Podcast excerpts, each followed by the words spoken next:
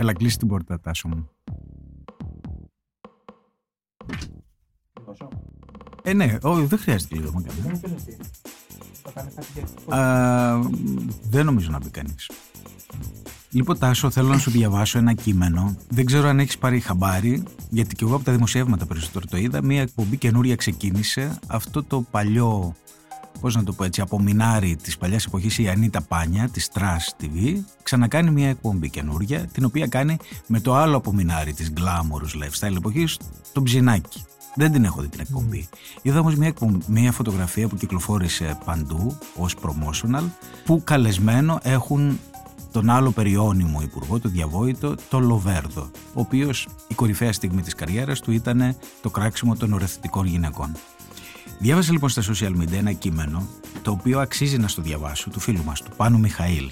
Γράφει «Μια θηλυκότητα, η Πάνια δηλαδή, η οποία πούλησε τον ξεβρασμένο τσαμπουκά της στην τηλεόραση ως αφήγημα unapologetic feminine μαγκιάς, ενώ δεν υπήρξε τίποτα άλλο παρά μια trash μαλβινική φωτοτυπία και ένας πάμπλουτος, το Ψινάκη εννοεί, αλλά βασικά βαθιά ακαλλιέργητος γκέι, ο οποίος διέσχισε τη ζωή ως installation αθυρόστομης κλανιάς από τα upper class διεθνή και εγχώρια σαλόνια μέχρι να πουλήσει στη φούσκα της Millennium τηλεόρασης και αυτός τον αρκισιστικό γκέινες του, το οποίο θα είχε μια αξία τουλάχιστον ορατότητας αν ξεκαβάλαγε ποτέ από την bubble του και σνίφαρε κάτι άλλο πέρα από προνόμιο μεταμφεεσμένο σε pop αντισυμβατικότητα. Ας αφήσουμε απ' έξω το σύντομο δημαρχιακό μαραθώνιο διάλειμμα γιατί κνόδαλα τον ψήφισαν και αυτοί φταίνε, όχι αυτός. Κλείνει η παρένθεση για τον ψινάκι. Έχουν καλεσμένο λοιπόν αυτοί οι δύο στη νέα τους εκπομπούλα Έλεος σήμερα στον χιδαίο αυτούργο της εξόντωσης των 13 οροθετικών σεξεργατριών το 2012 Ανδρέα Λοβέρδο. Συνεχίζω, άλλη μια παράγραφος. Κουράστηκες ήδη; Όχι καθόλου, το ακόμα ενδιαφέρον. Η φωτογραφία μιλάει από μόνη της. Το τοξικό γυροκομείο και η τρόφιμή του το γυροκομείο το λέει έτσι επειδή η γυροκομείο είναι η εκπομπή στο YouTube, στο YouTube. του Ψινάκη. Ναι. Ανεπίγνωστοι και αυτή την τελευταία δεκαετία της καριέρας τους συνεχίζουν αυτό που ξέρουν πάρα πολύ καλά. Να ντυλάρουν το δολοφονικό τους staff ως σταφύλια μιας δίθεν ειδήτατης καλτιάς που όχι μόνο δεν αφορά κανέναν πια, αλλά συνεχίζει από εκεί που έσκασε η φούσκα σαν να μην συνέβη τίποτα.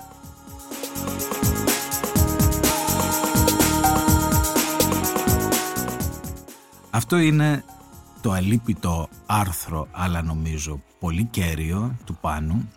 Καταρχάς θα ήθελα να μου πεις, τι τους κάνουμε όλους αυτούς που έρχονται από τις παλιές δεκαετίες και εξακολουθούν να τραβάμε και να τραβάμε όλο τον κόσμο από το μανίκι; Πόσες δεκαετίες ακόμα θα ζητάμε την προσοχή τους; Να σου πω κάτι, δηλαδή, ε, πιστεύεις ότι πραγματικά ενδιαφέρει κανέναν η Πάνια και ο Ψινάκης αυτή τη στιγμή από τον κόσμο εκτός από τον κόσμο που τους περιβάλλει, τον μικρό, μικρό κόσμο τους, πιστεύω ότι δεν ενδιαφέρουν κανέναν. Δηλαδή, είναι, ε, αυτά είναι τελείως πλασματικά. Το τι ενδιαφέρει τον κόσμο σήμερα. Ο κόσμος σήμερα δεν είμαστε μόνο εμείς, είναι ένα πολύ μεγάλο μέρος, ε, ε, ένας πολύ μεγάλος αριθμός ανθρώπων που ούτε καν ξέρουν ποιοι είναι, ούτε ενδιαφέρονται για να τους μάθουν. Δηλαδή, ότι, ότι, υπο, ότι υπο... σκέψω ότι ασχολήθηκε ο Πάνος, που ο Πάνος δεν είναι ένας νέος άνθρωπος. Δηλαδή, δεν έχω δει πουθενά σε story, σε σχόλιο, έναν άνθρωπο που είναι 30 και να τον αφορά αυτό που γίνεται στην πάνια ή στην τηλεόραση. Δηλαδή, πάλι νομίζω ότι ε, εμείς δημιουργούμε το ενδιαφέρον για αυτούς. Μήπως υποτιμάζει λίγο τη δύναμη της τηλεόρασης, ή πιστεύεις ότι είναι μόνο ε, ένα εγκαιρόντικο πράγμα; Θα, να σου πω, δηλαδή, επειδή πραγματικά δεν βλέπω καθόλου τηλεόραση, αλλά καθόλου όμως. Δηλαδή, ότι βλέπω ακόμα και κάποιε. Ε, ούτε εγώ βλέπω. Κα, να σου πω κάποιες εκπομπές που μπορεί να δω. Μπορεί να δω λίγο ε, Masterchef, αλλά ξέρεις τώρα μεταξύ mm. για πλάκα. Όλα γίνονται μέσω YouTube πια μαγκεσκοπημένα, όχι live. Ποτέ δεν βλέπω τηλεόραση σε real time.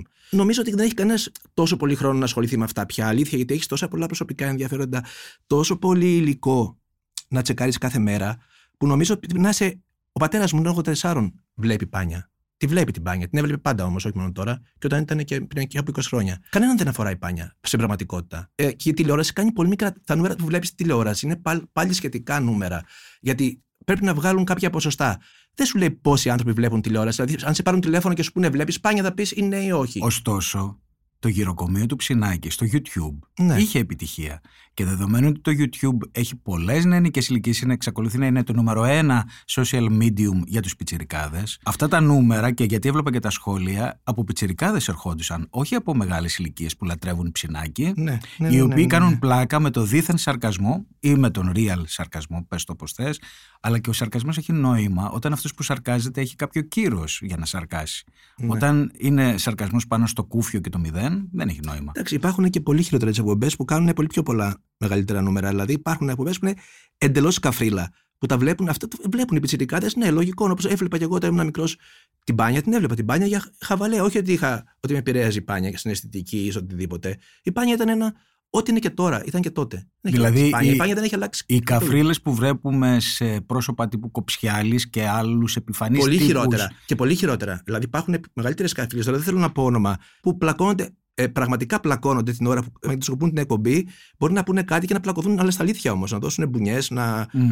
Ε, δεν, δεν είναι ψεύτικο. Απλώς είναι δύο κρετίνοι που κάνουν αυτό το Πιστεύεις πράγμα. ότι η καφρίλα έχει πάντα το ίδιο ύφασμα, το ίδιο συστατικό; Πάντα. Πάντα. Ό, όλες οι δηλαδή εποχές, η το ίδιο καφρίλα είναι. των ε, νέων influencers ε, πολύ χαμηλού επίπεδου είναι η- ίδιου τύπου με την καφρίλα που βιώσαμε εμείς στη εποχή του lifestyle; Το ίδιο πράγμα είναι. Δεν έχει αλλάξει κάτι. Η καφρίλα είναι καφρίλα. Την κάνεις για χαβαλέ και για, ε, για να μείνει εκεί, όχι να την κουβαλήσεις. Εσύ πιστεύεις ότι αυτό το είδος ας πούμε τραμπούκικης ε, ειρωνείας ε, δεν έχει καθόλου αλλάξει μετά την επέλαση της πολιτικής ορθότητας; Έχουν αλλάξει τα πάντα. Έχουν αλλάξει τα πάντα. Και εγώ πιστεύω ότι ε, είναι θέμα, δεν είναι πρόβλημα ούτε της Πάνιας ούτε του Ψινάκη. Είναι θέμα του καναλιού που τους φιλοξενεί και δεν θα πρέπει να υπάρχει αυτή η εκπομπή αρχικά στη τηλεόραση. Ας ήταν σε, σε YouTube, ας ήταν κάπου αλλού. Κάπου που το ορίζουν μόνοι τους. Ποια είναι η διαφορά; Υπάρχει διαφορά. Υπάρχει διαφορά. Φυσικά γιατί θα μπορεί να είναι οποιοδήποτε άνθρωπος στη LiFO και να κάνει καφρίλες. Δεν μπορεί. Θα μπορούσε να το κάνει στο κανάλι του ό,τι θέλει. Ούτε στο podcast μπορεί να βάλουμε καφρίλες.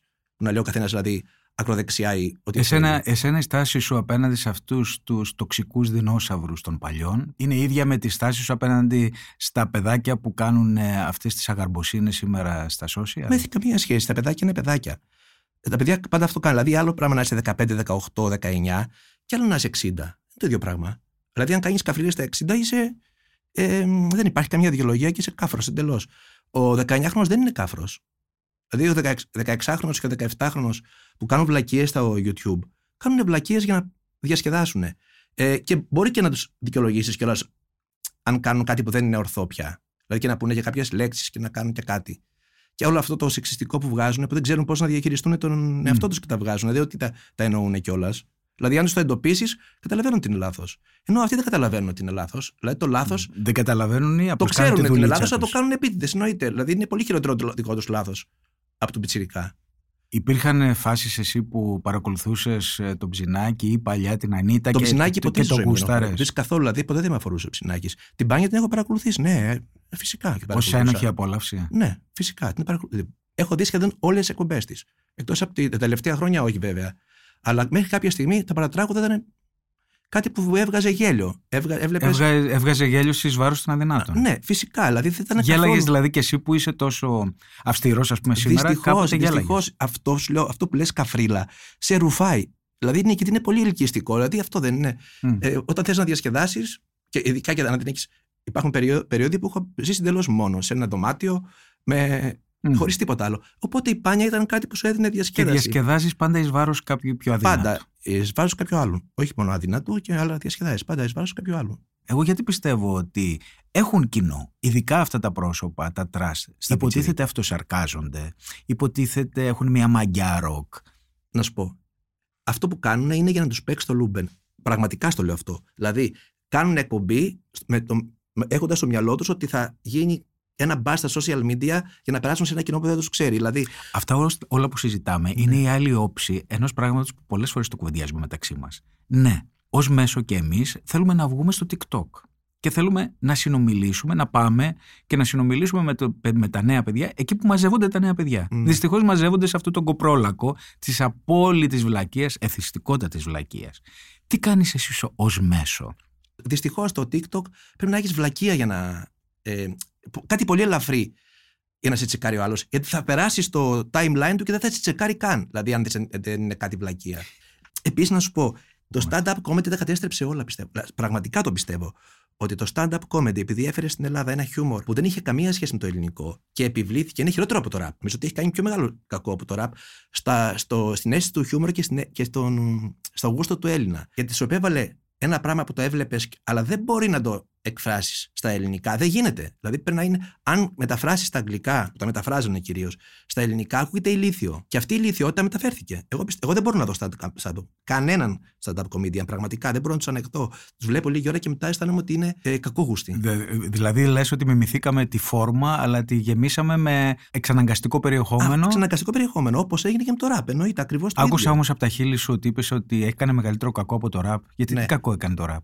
Πρώτη φορά, το, όχι, πρώτη φορά το λες εσύ. Όχι, όχι, όχι, εννοώ από αυτό που κατηγορούν το ραπ θα είναι το σωστό. Mm. Ε, γιατί το startup comedy δεν το έχει αγγίξει κανένας, γιατί είναι θέατρο. Το θεωρείς λοιπόν τσιπικό σε μεγάλη. Ε, πάρα πολύ. Εγώ πάρα, δεν έχω ακούσει τίποτα έξυπνο. Είναι εξυπνακίστικο. Μην δεν μου αρέσει καθόλου. Δηλαδή, το και από κάτω, όταν είναι όλα τα παιδάκια και ε, χανίζουν. Ναι, εννοείται. Όχι αυτό χαχανίζουν, επειδή είναι στα όρια της βλακία. Ωραία. Πάντα. Και αν θέλεις αυτά τα, τα πλήθη που χαχανίζουν να τα πλησιάσεις ως μέσο, τι κάνεις; Πρέπει να βάλεις κάτι τέτοιο να γίνει αυτό. Δυστυχώς πρέπει να βάλεις κάτι τέτοιου τύπου βιντεάκια. Ναι, άρα ρε ναι. φίλε, δεν απομακρύνεις από τον εαυτό σου. Τι καραγκιόζη θα γίνεις; Μα δεν μπορείς να είσαι αυτό στο TikTok. Νομίζω ότι ε, ως μέσο εννοώ, όχι δεν μπορείς να Πώς αγνοείς το μεγαλύτερο social medium της εποχής; Δεν ξέρω αν υπάρχει, ε, υπάρχουν πολλά περιθώρια να κάνεις κάτι σοβαρό. Δηλαδή, είδες ότι τα, μέσα τα μεγάλα που προσπαθούν να το προσεγγίσουν κάνουν. Γελιοποιούνται ε, λίγο. Ή, γελιο, ή αστεία ή κάτι, ένα κρύο χιούμορ που δεν τους ταιριάζει καθόλου ή κάτι που είναι σοβαρό και δει, λέει ειδήσει όπως New York Times, αλλά δεν ξέρω όμως αν ενδιαφέρει κανέναν Έλληνα να δει ειδήσεις στο TikTok. Πάντως δεν δε μιλάω τυχαία μαζί σου, γιατί από όλα τα πρόσωπα που είναι εδώ στη Life, ομολογώ ότι εσύ έχεις το μεγαλύτερη, τη μεγαλύτερη αγωνία λιγάκι να μιλάς για τα σύγχρονα πράγματα και για τα σύγχρονα κοινά από το 2005 που ξεκίνησε η Life μέχρι τώρα δεν έχουμε κάνει κάτι διαφορετικό. Αυτό κάνουμε. Παρουσιάζουμε ότι είναι καινούριο. Δηλαδή δεν άλλαξε η Life ποτέ, ούτε η στάση δικιά μου, ούτε της Life. Αλλάζει η μουσική, αλλάζουν τα πράγματα συνέχεια και δεν νομίζω ότι υπάρχει κάτι που δεν το έχουμε παίξει. Κατά καιρούς έχουμε παίξει τα πάντα, ακόμα και σαβούρες. Μεγάλη σαβούρα. Δηλαδή, όλο το experimental της δεκαετίας του 2000 mm-hmm. μέχρι 2010 περίπου που παίζαμε, είναι ένα πράγμα που δεν άφησε τίποτα απολύτως πίσω. Δεν ήταν κακό. Αλλά ήταν αυτό που λες μικρό και λίγο και το κατάπιε το, η μουσική. Δεν άφησε τίποτα. Δεν άφησε τίποτα. Από αυτή την εποχή δεν έχει μείνει τίποτα. Ούτε ένα site πειραματικό, ούτε ένα περιοδικό πειραματικό δεν άντεξε. Δεν σου λέω ότι η πειραματική μουσική δεν υπάρχει και δεν. Κατάλαβα τι λες. Αλλά εννοώ ότι αυτό που είναι πολύ λίγο και για λίγο κόσμο δεν αντέχει πολλά χρόνια. Το τραπ που το βρίσκουν όλοι είναι 10 χρόνια ήδη. Δηλαδή το συμπέρασμά σου ποιο είναι; Το συμπέρασμά μου είναι ότι ε, κάποια πράγματα δεν γίνεται να μην τα παίξεις. Δεν γίνεται να τα γνωρίσει αυτά που συμβαίνουν. Δηλαδή αν τα γνωρίσεις, έχεις επιπτώσεις εσύ ως μέσο. Σίγουρα κάποια στιγμή. Γιατί δεν έχεις καλύψει ένα μέρος της ιστορίας τη μουσικής που πάντα την καλύπτει. Μα ναι, τα media ναι. πρέπει να καλύπτουν ναι, τώρα... αυτό που ισχύει εκείνη τη στιγμή. Αλλά σου λέω και πάλι, δηλαδή, δεν, εγώ δεν πιστεύω τίποτα που δεν αφήνει τίποτα, κάτι πίσω του. Δηλαδή δεν υπάρχει κανένα είδος μουσικής, ακόμα και αυτή η τρασίλα που λέμε τώρα, κάτι αφήνει πίσω της. Πλην της μουσικής, βλέπεις ότι πού αλλού εξελίσσονται και αφήνουν σημαντικά έργα τα νέα παιδιά; Στα εικαστικά. Mm-hmm. Τα εικαστικά σίγουρα έχουμε είναι σε πολύ καλή εποχή τώρα. Δηλαδή, όλα τα πιτσιρίκια που κάνουν εικαστικά κάνουν τελείως επανεχοποιημένα, κάνουν άλλα δι... Ε, εικαστικά που αφορούν και το φίλο τους και τη. που δεν τα κάνουν αυτά παλιότερα. Δηλαδή, παλιότερα ήσουν άντρας, ήσουν γυναίκα, έκανες ένα πράγμα που ήταν τελείως ε, mm-hmm. generic. Τώρα μετράει πάρα πολύ το φίλο. Να σε ρωτήσω κάτι για να γυρίσω λίγο στους τοξικούς δεινόσαυρους που σου έλεγα. Ήθελα να σου πω στην αρχή ότι σιγά σιγά το βάζω και τον εαυτό μου εκεί μέσα, στου δεινόσαυρους. Αλλά το θέμα όμως είναι ότι έχει σημασία πώς το προσεγγίζεις και τι κάνεις στο τέλος της μέρας. Δηλαδή δεν κάνουν όλοι το ίδιο πράγμα. Δηλαδή δεν νομίζω ότι ε, έχω κάνει κάτι που μπορώ να τρέπομαι γι' αυτό. Όχι, βρε, όχι, δεν, όχι, είναι, δεν είναι θέμα εννοώ, εννοώ ότι δεν έχω κάνει κάτι που να τρέπομαι αλλά, πραγματικά. Αλλά, αλλά να σου πω μια ειλικρινή απορία που έχω. Εγώ, ας πούμε, έχω ανακατευτεί με τα περιοδικά πολύ καιρό. Δηλαδή, 33 χρόνια έβγαλα το 01 και έκτοτε ασχολούμαι πάντα με τα έντυπα. Ναι. Γιατί δεν έχω δει μια ομάδα παιδιών που τώρα το κόστος, ας πούμε, του να φτιάξει ένα site είναι μηδαμινό, ναι. τάσο. Να ενωθεί μια παρέα και να πει ένας προγραμματιστής, πέντε μην τους πεις καν δημοσιογράφους. Άνθρωποι δημιουργικοί. Να μπάσει νέο αέρα από το παράθυρο. Δηλαδή, εγώ ακόμα τσιμπιάμαι ναι. κάθε μέρα. Πώς είμαι στην ηλικία μου και εξακολουθώ ακόμα να παίζω ρόλο. Πες μου τώρα εσύ, έστω και ένα μέσο, ένα περιοδικό, ας τα μέσα τα site μόνο. Ένα περιοδικό που υπάρχει στον κόσμο που να είναι νεανικό περιοδικό. Δεν υπάρχει κανένα. Δεν υπάρχει. Δεν, Δεν, ούτε μιλάω. site, ούτε site. Δεν υπάρχουν site. Νεανικά site. Δηλαδή, ακόμα και το, το Dazed και όλα αυτά που θεωρούσαμε νεανικά, είναι ένα, κάποια site που έχουν, ξε- δεν, τα, δεν τους ενδιαφέρουν καθόλου. Οι πιτσιρικάδες, επειδή τα έχουν όλα εύκολα εδώ και έχουν την πληροφορία και έχουν, ε, μπορούν να, να, να ασχοληθούν με τα πάντα με το δικό τους τρόπο και στο όριο της πληροφορίας Στις, και τις του μικρο... ενδιαφέρει. στις μικρές τους κοινότητες. Στις κοινότητες Εννοείς δεν τους ότι, ενδιαφέρει να κάνουν κάτι πέρα από αυτό. Ίσως εννοείς κάτι fanzine. ότι δεν τους ενδιαφέρουν τα, τα media αλλά τα social media. από τη στιγμή που έχεις το story και κάνεις show με τον εαυτό σου και έχεις τόσο πολύ μεγάλο κοινό που μπορείς να κάνεις σεξ με αυτό, να βγεις να- με αυτό, να, δηλαδή να σε δοξάζουν όλη την ημέρα ακόμα και 30 άτομα να έχεις. Δεν χρειάζεσαι, δηλαδή, γιατί εσύ για ποιο λόγο τα έκανες τα περιοδικά; Για να εκφραστούμε για να τότε. εκφραστείς. Δεν υπήρχε ίντερνετ. Τώρα δεν το υπήρχε χρειάζονται αυτό. Το έχουν, τα έχουν, τα εκφράζονται εκεί στο TikTok και στα story του Instagram. Δηλαδή, το πιο μεγάλο μου σοκ είναι ότι τώρα από αυτά από τις συνεντεύξεις που κάναμε για το εύκολο σεξ που βγάλαμε, τίποτα. Μμ. είναι ότι τα παιδιά δεν έχουν καν application. Δεν, δεν το χρειάζονται το application. Δηλαδή μου είπε αυτός, τι, τι εννοείς. Του λέω, πώς κάνεις σεξ χρησιμοποιείς application και μου λέει, τι εννοείς application; Tinder. μου λέει, τι λες. Άμα κάνω ένα story, έχω 30 μηνύματα για σεξ. Οπότε, ε, άμα δεν έχεις κάποιο ε, λόγο να κάνεις περιοδικό ή να ε, ε, αποκτήσεις κοινό μέσω του. Με, ξέρεις, Καταλαβαίνω ότι η λεγόμενη, ας το πούμε, δημοσιογραφία του lifestyle έχει διαχυθεί στα social media. Πράγμα που σημαίνει ότι λίγο πολύ μου λες ότι η μόνη, το μόνο νόημα του να υπάρχουν media σήμερα είναι τα σοβαρά media. Αυτά που κάνουν ρεπορτάζ, ναι, έρευνες αυτά. Ναι, ναι, ναι, νομίζω. και ανταποκρίνονται από τα μέτωπα του κόσμου, να το πούμε έτσι. Ναι. Πράγμα που σημαίνει μήπως, να, μήπως να το πάρουμε όλη η απόφαση και να πούμε ότι ας μην τζαλαβουτάμε στα social media. Ας αφήσουμε τα παιδιά ή τον κόσμο να, κάνει, να ζει τη- το προσωπικό τους παραμύθι ο καθένας, αλλά δημοσιογραφία πια δεν είναι αυτή, αυτό το, το ποικίλο πράγμα, το μπέρδεμα από αισθήσεις πράγματα. Είναι δημοσιογραφία. Δημοσιογραφία. Μόνο δημοσιογραφία. Γιατί και τα πιτσιρίκια κάποια στιγμή μεγαλώνουν και ελπίζω να θέλουν να μάθουν τι γίνεται γύρω τους και στον κόσμο και στην κοινωνία. Οπότε πιστεύεις ότι είναι force alarm όλη αυτή η συζήτηση γύρω από τους πάνιες και αυτά τα ερήπια που τραγουδούν ακόμα; Εγώ νομίζω ότι είναι ε, πολύ κακό για το τίποτα, πραγματικά το πιστεύω αυτό. Μπορεί να μπαίνουν να το δουν για πλάκα, αλλά δεν θα ασχοληθούν με το ψινάκι. Δηλαδή δεν, δεν, το- δεν το μοιράζονται, δεν, ξε- δεν κάνουν stories με αυτά. Δηλαδή, δεν Όμως έχουν δει- αυτός ο πιτσιρικάς ένα που τώρα story. θα δει το Λοβέρδο μπροστά του θα καταγράψει το Λοβέρδο ως μια αθώα, χαλαρή φιγούρα της πολιτικής σκηνής που ενδεχομένως αύριο, αν τυχόν ψηφίσει, θα τον ψηφίσει. Δεν Θέλω να υπάρχει σου πω περίπτωση. ότι δεν είναι Δεν όλα υπάρχει τόσο περίπτωση. ακίνδυνα. Δηλαδή, ή, ή ήταν εκεί, δεν ήταν, νομίζω δεν έχει καμία επίπτωση στους πιτσιρικάδες ο Ελοβέρδος. Επίσης, δεν θυμάται κανένας το όνομά του. Είμαι σίγουρος. Τώρα, ε, εδώ δεν ξέρουν αν ρωτήσει ένα πιτσιρικά ε, ποιοι είναι οι υπουργοί, δεν ξέρει να σου πει ούτε έναν. Θέλω να σου πω ούτε έναν. Και ξέρει δεν το είναι, Λοβέρδο. δεν είναι μόνο οι πιτσιρικάδες. Ωραία, βλέπει και ένα κοινό σαν και εμάς αυτές τις εκπομπές. Βλέπουν το Λοβέρδο σαν μην συμβαίνει τίποτα. Βλέπουν την Ανίτα Πάνια η οποία έκανε έσπαγε πλάκα μια εποχή ακόμα και με τη δική μας συνενοχή ενάντια στους πιο αδύναμους ανθρώπους να συνεχίζει να κάνει ε, σαν να μην συμβαίνει τίποτα Ναι. τη ροκού. Δηλαδή είναι trash πρόσωπα και πρέπει πάντα να καταγράφονται και να τοποθετούνται σαν trash. Τέλος πάντων. Ναι. Ε, επειδή έχεις όμως και πολλή δουλειά, ε, θα σε αφήσω.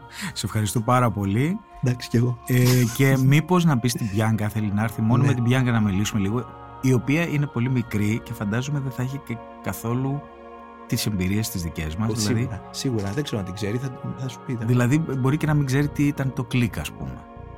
Δεν τα έχει ακούσει. Το έχει ακουστά, αλλά δεν το ξέρει. Πες της να έρθει λίγο.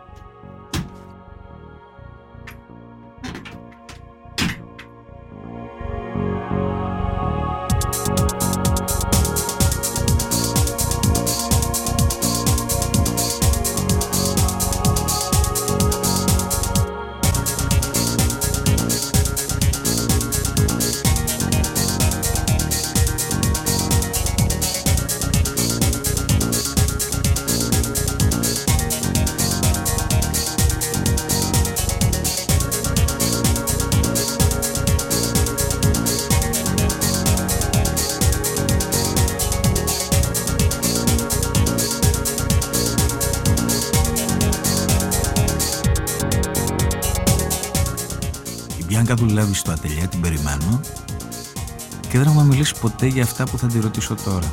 Θα εκπλαγεί λίγο, αλλά δεν πειράζει. Τι να πεις, ψάχνεις εσύ να ρε παιδί. Τα πράγματα.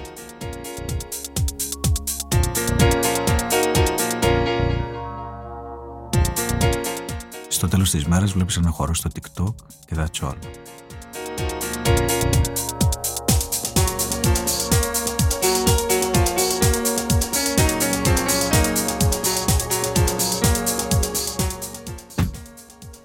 Μπιάνκα.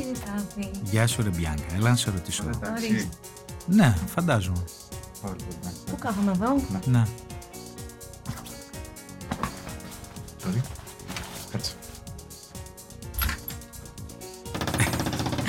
Η πρώτη σου εκπομπή. Πρώτη Καλά, δεν εκπομπή. είναι εκπομπή, μωρέ. Τώρα, ε, α- αλλά πραγματικά ήθελα να ρωτήσω τον Τάσο και εσένα που είσαστε ηλικιακά σε τελείως άλλο.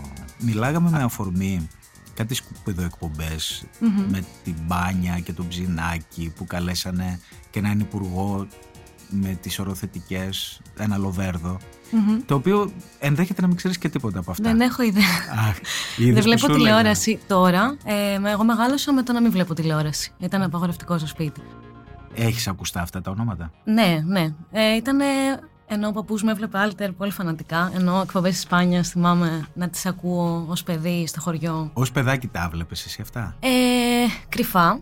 Κρυφά. Στον παππού και στη γιαγιά συνήθως, ναι. Τι, τι δεν σε αφήνει να τα δεις; Ε, ο μπαμπάς μου ήταν κάθετος με όλες τις εκπομπές ελληνικές αυτές. Ε, Τις Fame trash. Story. Τι, ναι, ότι δεν, δεν βλέπει το παιδί μου αυτά. Ω τι δηλαδή, πώς το δικαιολογούσε; Ε, δεν ήθελε κάπως να με επηρεάζουν ε, αυτού του είδους τα, τα πράγματα. Ήθελα να βλέπω πράγματα της ηλικίας μου. Επίσης θεωρούσε πάντα ότι δεν θα το καταλάβω, ε, επειδή είμαι μικρή. Ε, οπότε καλύτερα να βλέπω πράγματα που είναι πιο κοντά σ- σε αυτό που Και εσένα τι σε έκανε κρυφά να βλέπεις αυτά τα πράγματα; τότε απαγορευόταν. Όπως όλα. Είχα, είχα απορία ότι γιατί δεν κάνει εγώ. Ε, Α. οι συμμαθητές μου βλέπανε. Στο σχολείο υπήρχε σχόλιο. Για να Ή αυτά δεις. τα τραγούδια κάποτε που παίζουν. Ναι. Όλα αυτά εγώ δεν είχα ιδέα τι είναι. Οπότε, Α, προσπαθούσε ο μπαμπάς σου να σε προφυλάξει από το σκουπίδι, ναι, πολύ. Αλλά εσύ το βλέπεις. Και όταν το βλέπεις, τι, Ε, τι εικόνα είχες εσύ, τι αισθανόσουν; Εμένα μου βγάζουν και τώρα αλλά και τότε μία θλίψη. Ε, Ήταν πολύ ξεκάθαρο το μήνυμα για μένα. Ε, εκμετάλλευση ανθρώπων που είναι αδύναμοι να προστατέψουν τον εαυτό τους από τέτοια πράγματα. Πάγαν πλάκα μαζί τους. Ναι. Οπότε εμένα με, με θλίβει πολύ το ότι, ε, πέρα το ότι υπήρχαν αυτές οι εκπομπές, ότι υπήρχε κοινό Τεράστιο. που το παρακολουθούσε και πόσο μάλλον αυτό το ότι καθόμαστε σε έναν καναπέ και τρώμε αμάσιτα πράγματα, δεν τα φιλτράρουμε. Νομίζω κανένας ποτέ δεν σκέφτηκε τι σημαίνει αυτό κοινωνικά, ότι υπάρχει αυτή η εκπομπή. Νομίζω πιο Κάποια πολύ στιγμή είναι- το κατάλαβαν και γι' αυτό κάποια στιγμή αυτή η τύπησα εξακολουθούσε να κάνει αυτά τα σκουπίδια, αλλά χωρίς να τα βλέπει κανείς. Και το μεγάλο γαμότο είναι ότι επιστρέφει πάλι Μμμ. με την ίδια συνταγή. Δεν ξέρω, βέβαια δεν έχω δει την εκπομπή. Και εγώ της. δεν είδα, τώρα έχω πορεία όμω. Αλλά ε, και ίσως κάνουμε και κακό που συζητάμε, γιατί προκαλούμε το ενδιαφέρον γύρω από λιγμένα πράγματα, όπως μου είπε ο Τάσος. Ότι ρε Σταθή, τι ασχολείσαι; Ποιο Ποιος πιτσυρικά κάτι και μιλάει για την εκπομπή της Σπάνια και του. Δεν είναι όμως έτσι. γιατί είμαι η σίγουρη εκπομπή κι του εγώ. Ψινάκη στο YouTube έκανε τρελές, ε, τρελά νούμερα και κυρίως από πιτσιρικάδες. Έκανε τώρα κάτι. Στο ανέβασες. σπίτι του που ήταν ναι, αυτό. Το γυροκομείο. Είχα δει λιγάκι από αυτό. Ναι. Και ποια είναι η γνώμη σου; Όχι, δεν, δεν, δεν το καταλαβαίνω. Δεν, δεν, δεν- είναι κάτι που δεν καταλαβαίνω καθόλου. Ούτε αυτό. Αυτό υποτίθεται ότι το κεντρικό του νόημα είναι ο αυτοσαρκασμός. Είναι, ενώ είναι ένα πολύ χλιδάτο σπίτι, ένας άνθρωπος που έχει πάρα πολλά λεφτά, ενώ το κάνει για... Τι, τι αυτό σαρκάζει ακριβώς, τι, ποια κατάσταση. Δεν, δεν- δεν είμαι σίγουρη για αυτό που βλέπω, πώς με κάνει να αισθάνομαι. Για να προσθέσω λίγο σε αυτό που λες, αληθινός αυτός σαρκασμός θα ήταν να μιλήσει λίγο για την εποχή που ήταν δήμαρχος και εγώ ήταν ε, η περιοχή του Πολύ όλη σωστά. και αυτός είχε πάρει όλες τις δυνάμεις για να μην καεί το σπίτι του. Είναι ένας ψεύτικος αυτός σαρκασμός εκ του ασφαλούς. Στη Σπιταρώνα, με τα τεκνά, με τα celebrities που πάνε εκεί. Είναι ένα πράγμα εξοργιστικό και ψευδές. Μμμ. Όμως κοίτα πόσο γκέλ έχει. Γιατί είναι πραγματικά λιγμένα αυτά τα πρόσωπα. Όταν στο YouTube έχουν τέτοιες, τέτοια νούμερα; Μ, νομίζω ότι έχει να κάνει αυτό με την απορία του τι μπορεί να είναι αυτό. Ε, νομίζω ότι ο κόσμος, επειδή απασχολεί το κεφάλι του με πάρα πολλά πράγματα μέσα στη μέρα, ότι έχει ανάγκη να δει σκουπίδια. Δεν ξέρω για ποιο λόγο, δεν καταλαβαίνω. Ενώ μπορείς να δεις και πράγματα που δεν είναι τόσο σκουπίδια και πάλι να χαλαρώσεις το κεφάλι σου. Μπορεί να έχει να κάνει και με αυτό το, το κατάλοιπο, το ελληνικό, νομίζω εγώ, του, τη κλειδαρότρυπα. Το... Αφήνω τα προβλήματά μου πίσω μου και κοιτάω από την κλειδαρότρυπα κάτι που εγώ δεν μπορώ να είμαι. Κάτι που μου φαίνεται όχι ιδανικά άπιαστο, αλλά κάτι που δεν θα, δεν θα είμαι ποτέ ο ψινάκης, δεν θα έχω ποτέ αυτό το σπίτι. Εσύ πιστεύεις ότι αυτό, αυτή η τρασίλα, η παλιά, των παλιών προσώπων, είναι ίδια με την τρασίλα των πολλών νέων παιδιών που κάνουν ό,τι κάνουν στα social media; Αχ, δεν ξέρω. Νομίζω επειδή αλλάζουν οι εποχές, δεν μπορούμε να το κρίνουμε εντελώ καθαρά. Αλλά για μένα η τρασίλα είναι τρασίλα. Ενώ όταν απευθύνεσαι σε κόσμο και του μοιράζεις κάτι που δεν του προσφέρει τίποτα, ποια είναι η διαφορά να βλέπω το ψινάκι από το να βλέπω ένα νέο παιδί που είναι στη θέση του ψινάκι σήμερα; Ίσως ότι το νέο παιδί μέσα στη τρέλα των ορμονών του δεν καταλαβαίνει και τι κάνει. Ο ψινάκης όμως και η πάνια καταλαβαίνουν πολύ καλά. Υπάρχει λοιπόν μια διαφορά, αλλά εγώ ήθελα εσύ να μου πεις πώς τα, αν βλέπεις αυτή τη διαφορά ή όχι. Για σένα λες είναι το ίδιο. Ε, νιώθω ότι είναι το ίδιο. Εννοώ ότι είναι μια πετυχημένη συνταγή τρασίλα ε, της ελληνικής τηλεόρασης ε, και του YouTube και όπως λειτουργεί τέλος πάντων το, η τηλεόραση σήμερα. Νομίζω δεν έχουν κάτι άλλο να δείξουν. Εσύ έχουν... έχεις κολλήσει ποτέ στο TikTok με ασύλληπτες χαζομάρες; Δεν έχω καν την εφαρμογή, δεν ξέρω καν πώς μοιάζει. Ενώ δεν την κατέβασα ποτέ. Πού να το αποδώσω αυτό στον μπαμπά σου; Ε, πολύ, είναι πολύ πιθανό να φταίει ο μπαμπάς μου. Ε, έχω Instagram και μέχρι εκεί έφτασε η καριέρα μου στα social media δεν έχω αυτή την απορία για το έξω αυτή του, της εικόνας. Ακόμα και στο Instagram όταν βλέπω όμορφες εικόνες, πάντα έχω αυτή τη σκέψη ότι ε, αλήθεια πιστεύω σε αυτή την όμορφη εικόνα. Και εγώ εικόνες φτιάχνω και εγώ προσπαθώ να είναι όμορφες, αλλά αλήθεια πιστεύω σε αυτή την όμορφη εικόνα. Είχα μια συζήτηση με μια φίλη μου για ένα πολύ ωραίο πρωινό που βλέπαμε, μιας κοπέλας που κάνει έτσι. Είναι στο Instagram πολύ ενεργή με την όμορφη ζωή της. Και της λέω, έχεις σκεφτεί ποτέ ότι Μάλλον ξύπνησε τέσσερις ώρες πριν για να φωτογραφίσει ένα πιάτο που μάλλον δεν έφαγε; Την ακολουθείς όμως την κοπέλα αυτή; Ε, ναι. Γιατί; Γιατί; Για να βλέπω όμορφες εικόνες. Για να το ψάξουμε λίγο ακόμα. Ναι, ωραία. Είχα ψυχανάλυση το πρωί, θα πάει καλά. Ε, ναι. Γιατί ακολουθείς αυτή την κοπέλα που ξέρεις ότι όλο αυτό το φασα... είναι ένα φασάντ και που ενδεχομένως λίγο κατά βάθος σε... σου προκαλεί κάποιο αίσθημα μικρής ζήλιας, σύγκρισης, mm. εκνευρισμού; Ζήλιας δεν ξέρω. Ε, δεν θα μπορέσω να είμαι εκείνη η κοπέλα. Μπορεί να έχει ζήλια μέσα αυτό που λέω τώρα. Μπορεί και όχι. Ε, εμένα νιώθω ότι είναι απορία. Ενώ όχι πάντα με κριτική, ίσως και με, με επιθυμία να, να... Δηλαδή πάντα σκέφτομαι ότι θα ήθελα να πρέπει να ξυπνήσω εκείνη η κοπέλα και να δω πώς είναι η ζωή. Δεν θα νιώθεις λίγο fake αν επί, τέσσερα, επί τέσσερις ώρες ετοίμαζες τη φωτογραφία που θα βγει; Θα πω, ε, θα πω είναι τη μεγάλη ειλικρίνεια. Επειδή το δικό μου μυαλό ταλαιπωριέται πολύ συχνά, έχω αυτή την αίσθηση ότι το δικό τους μυαλό, που δεν είναι αλήθεια αυτό που λέω, γιατί είναι ταλέπορο να φωτογραφίσει mm. τέσσερις ώρες ένα πιάτο, ότι δεν ταλαιπωριέται τόσο. Ε, και αυτή η ελαφρότητα, εγώ την, την επιθυμ... έχω μια επιθυμία για την ελαφρότητα και μια μικρή ζήλια για το Γι' αυτό ιδανικά στο κεφάλι μου μη ταλαιπωρημένο μυαλό που βγάζει ένα όμορφο πιάτο και η ζωή είναι κάπως. Και δεν μου λες, Ρεμπιάνκα, γιατί είναι μόνο θέμα ηλικίας, γιατί με τον ίδιο τρόπο δεν γουστάρεις τη τρομερή ανεμελιά της ζωής ενός ψινάκι. Που δεν έχει κανένα οικονομικό πρόβλημα, που ξυπνάει μέσα στα ρόδα και τη σαμπάνια, που ταξιδεύει με αεροπλάνα, ακόμα και ιδιωτικά και έτσι κι αλλιώς. Αισθάνομαι ότι με κοροϊδεύει πιο ξεκάθαρο ο Ηλίας Ψινάκης. Ενώ το κορίτσι, Ενώ το κορίτσι με τη φωτογραφία του πιάτου, ίσως επειδή είναι πιο εύκολο ε, και πιο κοντά σε μένα. Ενώ έχω πιάτο στο σπίτι και μπορώ να το κάνω. Είναι ηλικιακό. Ναι. Αλλά συμφωνούμε ότι και τα δύο είναι ψέματα. Ναι. Νομίζω μας αρέσουν ε, τα ψέματα να τα βλέπουμε. Αντέχεις λοιπόν το ψέμα του Instagram, αλλά ως το TikTok πάλι ίσως επειδή είναι πολύ πιο ξεκάθαρο. Δεν γουστάρει. Δεν μπήκα ποτέ στον πειρασμό να το κοιτάξω. Πολύ πιθανά αν το κατεβάσω να να έχω άλλη άποψη. Δεν μπήκα ποτέ. Όταν σερφάρεις γενικά στο Instagram, μετά από λίγη ώρα τα αισθήματά σου που κυριαρχούν ποια είναι; Ε, Εξαρτάται βέβαια τι timeline έχει. Δεν έχω πάρα πολλά πράγματα που δεν με αφορούν στην πραγματικότητα. Δεν είναι στο Instagram, θα πω στο YouTube που εκεί τα περισσότερα πράγματα που παρακολουθώ ή δεν παρακολουθώ δεν με αφορούν στην πραγματικότητα. Ε, για να τρυπάρεις, για να χαλαρώσεις. Και ναι, είναι για το τίποτα. Είναι για να φάω κάποιον χρόνο που έχω αυτή την απορία πάντα. Ότι τώρα τι έκανα ακριβώς; Έχω μια μικρή τύψη. Αισθάνεσαι μετά ότι έχεις τύψεις, ότι ναι, χάνει, ναι. χάνεις το χρόνος σου. Ναι, ότι έχασα χρόνο. Έχω ακούσει από πολύ κόσμο και εγώ παλιά, όταν πρωτοβγήκε το Instagram, ένιωθα τρομερό άγχος από τη σύγκριση με τις καταπληκτικές αυτές εικόνες. Καταρχάς, αισθανόμουν ο πιο άσχημο άνθρωπος του κόσμου, ο πιο φτωχός, ο πιο μίζερος, ο πιο θλιβερός. Και εξακολουθώ, αλλά για να προστατεύσω τον εαυτό μου, έπαψα να ακολουθώ τους πολύ όμορφους και τους πολύ γαμάτους. Εσύ αυτό το αίσθημα το ένιωσες ποτέ; Όχι. Γιατί Εγώ μεγάλωσα με μια αδερφή που είναι πανέμορφη, στο δικό μου κεφάλι.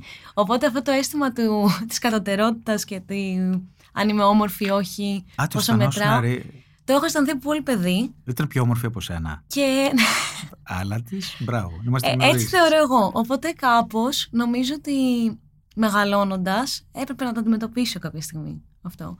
Και Δηλαδή αυτό το θέμα σε βασάνιζε πολύ μικρή; Όχι πάρα πολύ, αλλά έχω, ε, έχει υπάρξει στο κεφάλι μου πολλές φορές. Έχει Οπότε με τα έχει- social έλεγες τώρα τα γατάκια τι να μου πούνε εμένα; Αυτό, ότι Ε. ε, το έχω ξαναπεράσει αυτό το αίσθημα, ε, δεν ζηλεύω κάτι. Ε, όχι για τις όμορφες ζωές. Θα σας πω, με τους ε, ανθρώπους που ζωγραφίζουν και κάνουν τη δικιά μου δουλειά, εκεί ναι, έχω νιώσει πολλές φορές μια ματαιότητα. Στη δουλειά; Ναι.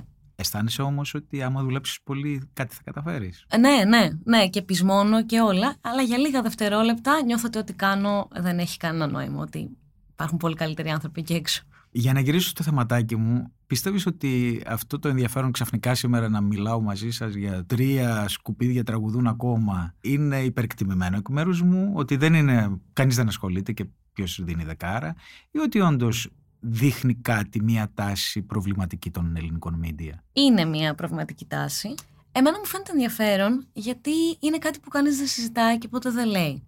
Ενώ όλα αυτά τα παρακολουθούμε, όλοι κρυφά ή όχι, κανένας μας δεν συζητάει το γιατί, ποτέ. Είναι, είναι μια ερώτηση που, που για μένα έχει ενδιαφέρον να, να υπάρξει. Ότι γιατί βλέπουμε τόσα σκουπίδια; Γιατί, γιατί υπάρχουν αυτοί οι άνθρωποι ακόμα, ενώ έχουν κοινό. Γιατί έχουν κοινό, γιατί το κοινό αυτό αγαπάει. Αγαπάει ή τέλος πάντων δέχεται τόσο απλόχερα αυτό το υλικό; Εσύ, εσύ ποια είναι η πιο ένοχη απόλαυσή σου στα social; Παρακολουθούσα για κάποιο καιρό. Τη ε, Σπυριδούλα. όχι, όχι. Τη Σπυριδούλα την ξέρεις στο TikTok; Μου την έδειξε ο Μιχάλης.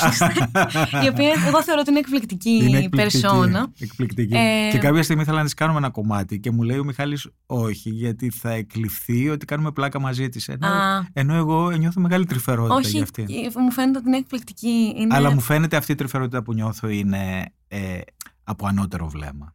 Και δεν πρέπει. Το και εγώ το αισθάνομαι λίγο αυτό. Ε, για βέβαια. μένα τώρα που μιλάω. Ναι. Αλλά για πες μου, αυτή η ένοχη αγάπη που έχεις για ποιον είναι; Αγάπη. Ε, παρακολουθούσα κάποια στιγμή μία ξένη ε, influencer, ε, λέει, Βαλέρια, ε, η οποία κάνει ε, YouTube βίντεο δείχνοντας την τέλεια ζωή της, το τέλειο σπίτι με τα τέλεια παιδιά της και το παρακολουθούσα. Ε, Ναι, αλλά δεν ένιωθες συμπόνια, για αυτήν όχι. όχι.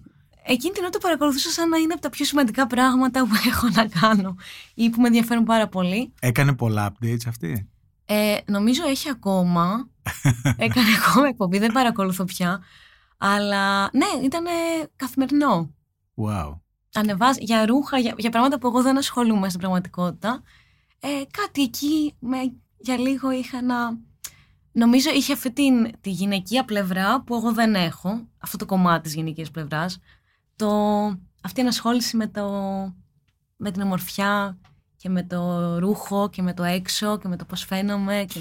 Εσύ, Μπιάνκα, μεγάλωσες τον καιρό που είχε αρχίσει ήδη η επέλαση των social media, Μμμ. που βαθμιδών άρχισε να... το μεγάλο ξεκαθάρισμα των παραδοσιακών μέσων. Πιστεύεις ότι στο μέλλον, από αυτή τη διελκυστίδα, από αυτό τον πόλεμο ανάμεσα στα δύο, τι θα μείνει; Δεν θα νικήσει ο ένας ή ο άλλος, θα πάρουν διαφορετικές πίτες από το ενδιαφέρον μας. Αλλά εσύ τι θα περιμένεις από τα social media που θα έχεις εσύ προσωπικά και τι από τα μέσα; Δεν ξέρω πώς θα είναι. Ε, αυτό που βλέπω ε, είναι ότι θα ζούμε στο Metaverse. Θα ζούμε σε κάτι άλλο. Ενώ ε, το scroll δεν θα είναι scroll πια. Νομίζω ότι Αλλά; όλα θα έχουν να κάνουν με, με πραγματική... Όχι πραγματική, δεν θα είναι πραγματική. Με εικονική ζωή κάπου αλλού. Θα είμαστε αυτό που βλέπουμε. Ή θα είμαστε...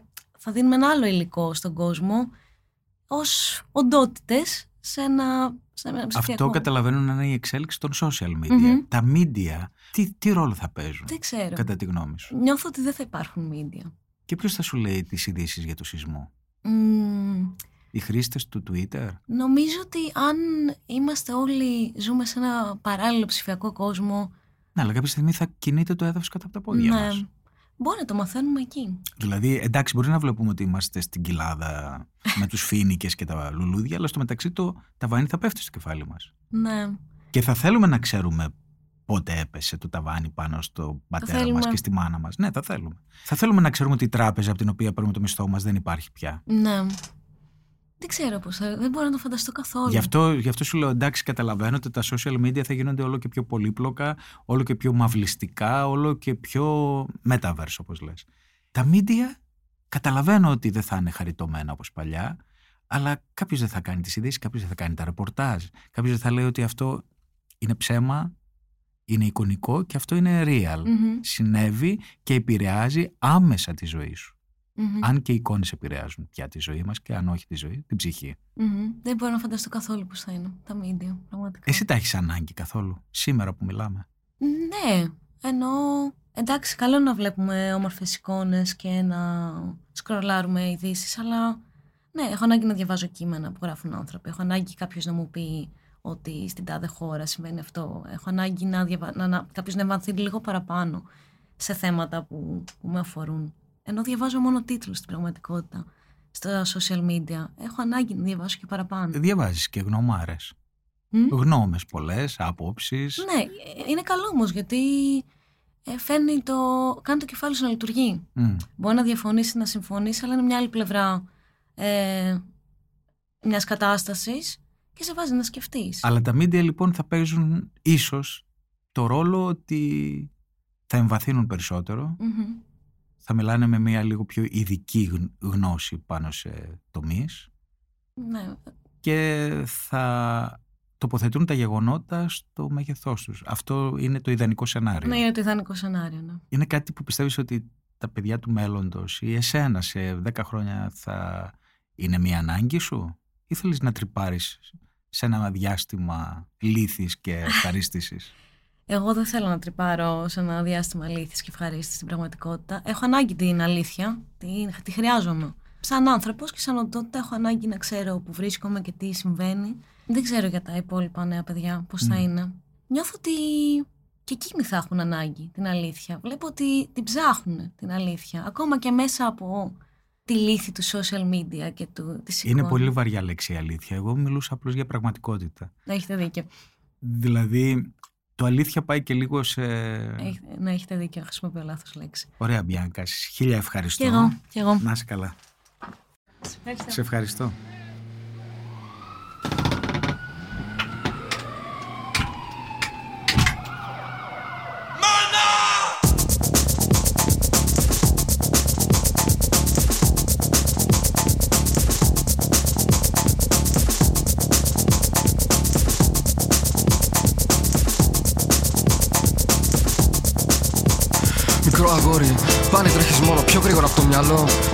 Πιο γρήγορα από τον νόμο σε ένα κόσμο που στροβιλίζεται αδιάκοπα σε μια κούρσα που κουρασμένα άλογα.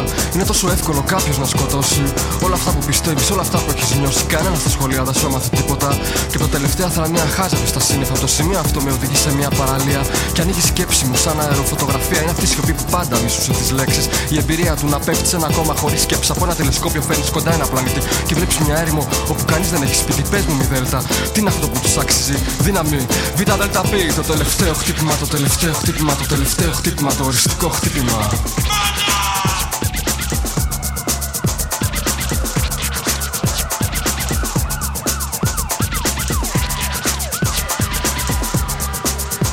Μικρό αγόρι, πάλι τρέχω μόνο πιο γρήγορα από το μυαλό. Πιο γρήγορα από τον νόμο, ενώ μέσα στο κρύο άλλος ένας περιμένει την αγάπη, τον νύκτο, ένα ξένο παντελόνι. Όλοι είμαστε από σάρκα και αίμα. Μα αποκρινόμαστε αγαπώντας περισσότερο το ψέμα και αυτή η φωτιά που μέσα μας ανάβει. Μας βίνει στη σιωπή και στο χώμα μας τα Είναι ένας τρόπος να μεγαλώνουν οι πόλεις, ταξικέ διαφορές, ο ρατσισμός και οι φόροι χωρίς να το ξέρουμε. Είμαστε δεμένοι σε ένα σύστημα που κανείς δεν καταλαβαίνει. Μα δεν θα είμαι για πάντα κοινωνικό μηδέν. Εκεί με κατέταξε, πιο κάτω με πέταξε. Όμως αυτός είναι ο καιρός μου. Τώρα ξέρω τι θέλω. Ένα μαύρο τριαντάφυλλο και τη δύναμη για να παλεύω.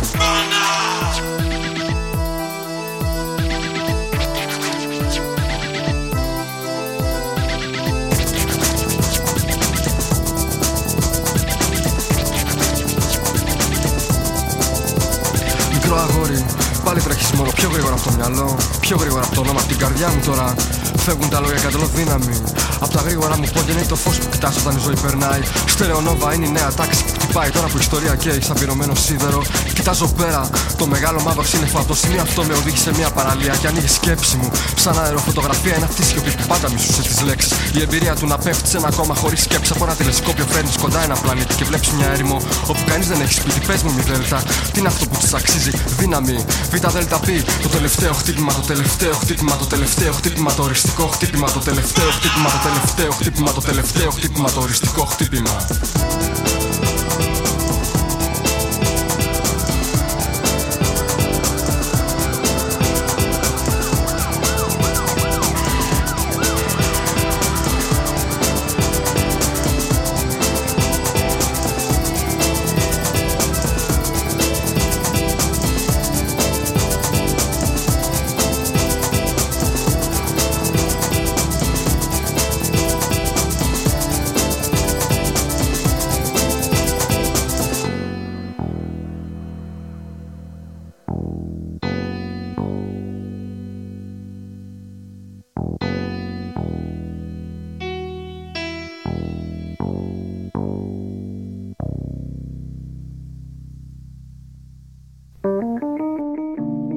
Είναι τα podcast της Λάιφο.